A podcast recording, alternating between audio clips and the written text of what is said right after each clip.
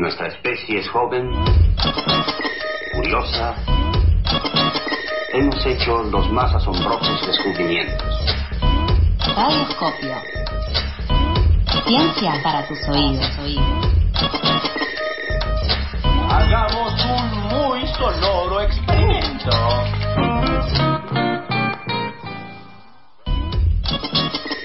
Y sí, yo quiero un sonoro experimento y para eso lo traemos a Rolo de la columna Radioscopio. ¿Cómo estás, Rolo? ¿Todo bien? Bien, hermosa mañana, ¿verdad? Ay, ay, ay, ay, ay. Qué Yo quiero preguntarle, ya tengo preguntas. No empezó la columna y ya tengo preguntas. Bien, ya está pasando. ¿Viste? Eh, quiero saber por qué te gusta la humedad. Porque la humedad está. Yo, se me reseca mucho la piel. Yo voy a algún lugar donde no hay humedad y empiezo a resquebrajarme como Homero cuando corre la maratón, ¿viste? Que te tienen que Mm. tirar un vaso de agua. Sí, Pero yo quedo así. sos reptiliano, el Rolo. Un ser de, de agua, un anfibio. eh, básicamente. Eh, pero me viene bien porque de lo que vamos a hablar hoy hay una de las uno de los organismos involucrados que también es fanático del agua. ¿Sí? Mm. Eh, que básicamente son las lombrices. Digo, quien no ha visto, tirás un poco de agua, pum, y aparecen ahí gusaneando por el suelo. Eh, bueno, vamos a aprovechar entonces, vamos a hablar, hace poquito fue el mes del compostaje, que fue entre el 22 de marzo, que es el Día Internacional del Agua, el 22 de abril es el Día Internacional de la Tierra, hay lindas columnas de mi hija sobre eso, nosotros íbamos a hablar de lo que no eh, salió todavía, que es el mes del compostaje. Eh, básicamente la idea es promover un poco digamos, esta práctica que, eh, que tiene digamos, varios beneficios a nivel ambiente y sobre todo a nivel gestión de residuos. Eh, pero bueno, ¿qué es, ¿qué es el compostaje más allá digamos, de una moda tipo la masa madre o el tiro bajo que está como amenazando ahí con volver? No lo queremos. Eh, bueno, el compost es, básicamente es materia orgánica, ¿sí? Residuos, basura, restos de alimentos, eh, que lo que lo que hacen distintos organismos es digerir esa, esa materia orgánica y convertirlo en moléculas más pequeñas y más fáciles de aprovechar por el ambiente. Sí, básicamente agarran no sé, un pedazo de manzana que está compuesto de fibras, azúcares, eh, bueno, distintas distintos macromoléculas que alguna vez hemos hablado y lo parten en, eh, en, en partes más pequeñas, ¿sí? Eh, y digamos es por este motivo, digamos el compost que lo que uno conoce es, digamos, un fertilizante natural, ¿sí? Aporta nutrientes, aporta, retiene humedad, por eso las lombrices son felices como yo, eh, aporta estructura, ¿sí? Eh, y básicamente, bueno, digo, está bastante de moda y uno de los organismos, en este caso animales, que, eh, que ayudan en este proceso son las, las lombricitas, ¿sí? de las que estamos hablando, Ujú. que eh, son de los más eficientes a la hora de convertir esto en esta basura en nutrientes. ¿sí? Básicamente convierten cerca del 75% de todo lo que comen, lo convierten en compostables, ¿sí? que son fertilizantes. Eh, entonces lo que hacen las lombriz es un poco lo que nos imaginamos. Vos, Bauti, ¿cómo te imaginas que, que- que va haciendo? Eh, no sé por dónde lo hace, o sea, porque es como, no sé dónde tiene el agujerito de desecho, pero bueno, me imagino que lo caga. Claro, bueno, básicamente avanza comiendo, o sea, vos lo pones y va, va para, come un poquitito, caga un poquitito, come un poquitito, caga un poquitito por la otra punta, ¿no? Ah, a mí me dijeron el verso de que tenía dos cabezas, la lombriz. Tiene dos cabezas, así. ¿No tiene dos cabezas? Uy. La lombriz te ve a vos y dice, che, mirá el loco tiene dos cabezas, habla por arriba, habla por abajo, tiene una cabeza. Ok, ok, fue un falso dato entonces. Hay falsos datos, también es falso el dato de que las cortás y se duplican. Interesante. Pero se mueven mucho. Se mueven mucho, le queda así como, como reflejo, pero se mueren mucho también. Eh, entonces, básicamente eso, la lombriz avanza, come un poquitito, por la otra punta eh, hace una caquita. Y esa caquita de lombriz es eh, rica en nutrientes, sí, porque degrada parcialmente estos, digamos, estas macromoléculas, o sea, saca nutrientes y larga algo que después el ecosistema puede aprovechar, digamos, la serie de microorganismos, Ujú. larga igual que todo ser vivo, cargado de bacterias también. Que las bacterias, hablaremos en otro momento, digo, no son siempre malas. No, para nada. En su gran mayoría, digamos, son- son necesarias para la vida. Eh, nosotros tenemos un montón, en nuestra flora intestinal, las lombrices tienen las suyas, y estas bacterias siguen ese proceso, ¿sí? Básicamente lo van degradando, en presencia de oxígeno degradan eh, eso, esas caquitas. Eh, todo el proceso, digamos, depende de la temperatura, puede durar dos meses, y lo que es interesante es que, o sea, ¿qué sucede con esa basura si uno no la composta o si no sigue este ciclo que es Claro. muy similar al natural? Entonces, digamos, ¿a dónde va a parar la basura? No sé si tienen...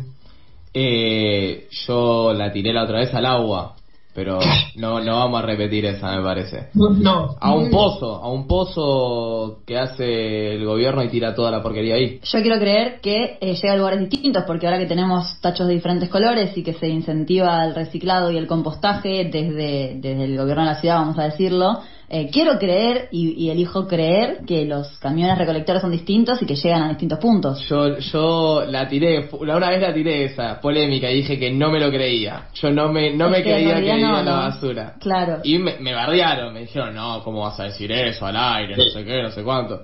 No, tengo dudas, no sé, no, no, no sé bien, no estoy segura. ¿Vos qué decís, Rolo? Bien, o sea, un poco... eh, lo que sí marca es que acá somos más o menos todos porteños, porque... Y va, la basura de alguna manera se va. Bueno, históricamente la basura va a parar a rellenos sanitarios, y que es donde iba a parar todo junto. Hmm. Eh, mandar las cosas a rellenos sanitarios no da lo mismo porque, digamos, las condiciones donde la basura se degrada, primero que ahí va todo mezclado, cosa que ya el resultado no va a ser el mismo de una materia nutritiva. Pero además, eh, las condiciones de degradación son otras. Diferencia de oxígeno, son grandes montañas donde el oxígeno no llega, Hmm. y las bacterias que digieren la basura ahí generan metano, que es un gas de efecto invernadero. Entonces, no solamente es aprovecharlo como nutriente, sino también reducir las emisiones que generan los, los basurales a cielo abierto, ¿sí? que son un tema bastante bastante jodido. Y sigue de la mano con lo que sucede en la ciudad de Buenos Aires. La ciudad no tiene... eh, em, acá dentro de la ciudad no tiene dónde hacer la disposición final de estos residuos. Claro. Por eso, en 2006 se promulgó lo que es la ley Basura Cero, que es la 1854, y en ese entonces proponía, o sea, usando la base, que eran 1.500 millones de toneladas de basura, eso fue en 2004, ¿no? Basándose en ese número, eh, decía que, más o menos para que se den idea, es que son 9.000 obeliscos. Pero eso es anual. Eso era anual, sí. Ah, ok. 9.000 Igual obeliscos está haciendo un montón. pequeño barrio de basura cada vez que, cada año. Claro. Eh, un, un, no sé, un Monte Castro de basura, ponele, que puede Un ser. Eh, nada, la meta era para 2020 no mandar a rellenos sanitarios eh, ningún material reciclable o aprovechable. Ok. Ujú. Eh, entonces, un poco de la mano, o sea, obviamente no se cumplió, no, spoiler alert, no se cumplió, en 2018 reformularon la ley, pusieron nuevas metas a ver si llegaban, agarraron el peor número y bueno, y llegaron apenas a, un, Claro. a una meta intermedia, ¿no? Y cuando Eh, se reformuló esa, cuando se reformularon los objetivos, ¿se mantuvieron los mismos de antes, pero se pospusieron las fechas o directamente se cambiaron? Eh, se, se pospusieron las fechas y se tomó una nueva base también. Mm, ok, La de, la de 2004 se tomó un número peor, claro. más alto, o sea, es más fácil llegar a cumplir la meta. Claro. Eh, pero bueno, un poco en esa línea, porque es un problema realmente grande eh, para la ciudad y que como buena basura hay que tratar de esconderla abajo de la alfombra. Vamos a decirlo, o sea, para mí es un poco subirse a una moda. Las modas también tienen esa ventaja, digo, o sea, sé yo, la moda de compostar, si es una moda que, que- que aporta, bienvenida sea. Bueno, y en ese sentido el gobierno de la ciudad efectivamente hace poco estableció eh, composteras comunitarias y distintos puntos, no son muchos, es medio un perno, no es lo más eficiente, tipo tenés que ir con un balde de basura caminando 10 cuadras a Mm. tirarlo. Se puede hacer, digamos, es una opción, al gobierno le rinde porque eh, empieza a instaurar una reducción de basura, de los que nos- hacemos cargo somos nosotros en realidad, Hmm. eh, y le baja la cantidad de fertilizantes que tiene que comprar, porque la verdad que como fertilizante es una masa. Eh, y bueno, también es relativamente fácil de hacer en tu casa. Sí. Yo tengo, Yo eh, tengo un amigo que hace composteras, va, hace. Le propone a toda persona que conoce, che, ¿te hago una compostera? y uno, un par de mitos que quería rebotar porque estábamos hablando de la basura, el olor, todo, que la compostera no tiene olor. No, Eh, bien. así como que a la gente que estaba pensando hacerse una compostera, que tenía miedo, no tiene olor. Hay ciertas cosas que puede tirar y ciertas cosas que no, que yo no tengo muy claro, como carnes y eso no. No, Cítricos tampoco me parece que es. eh, no puedes tirar mucho, no. Y puedes tirar cáscara de huevo, yerba, ese tipo de cosas. Y las lombrices no son las lombrices cualquiera, son lombrices especiales, ¿no? Eh, o sea, están lo que son las que le dicen las californianas. Sí, las californianas. Mira el nombre y todo, se llama Icenia Sí. Eh, pero, pero bueno, todas cumplen, digamos, ecológicamente todas cumplen el mismo rol, lo que tienen esas es que son como muy eficientes. Pero medio que funciona, yo te hice Claro. la terraza, no soy el más aplicado tampoco, ¿eh? Reducís un montón, o sea, no te das cuenta y sacás una bolsa cada... Y Sí. te, te quiero preguntar, Rolo, si uno quisiera empezar a compostar desde cero, ¿no? No- Yo no tengo nada en mi casa, ¿qué necesito? Y básicamente, o sea, un par de baldes agujereados, entre aire, la basura, materiales secos, tipo hojitas, eh, lombrices va a acelerar y un poco de tierra. Sobre Bien. todo para ponerla arriba y si hay algo que pueda tener un poco de olor en alguna etapa, que no lo, Mm. que no lo tenga. Perfecto. Hay mucho video en YouTube de cómo hacer una... Tutoriales. Sí, cómo hacerlo casero, lo puedes hacer incluso con cajones de verdura, medio polémico porque se te puede romper, pero le pones Mm. una lonita y, y va también. Lo que está bueno que dijiste es tipo que lo haces en la terraza de tu edificio, ¿no? Sí, escuchen. ¿Cómo? Que no me escuchen. No, pero está buenísima la idea, como ponerlo en la terraza del edificio, che, puso una compostera, el que quiere sube y se tira sus cosas cual, ahí. colaboran.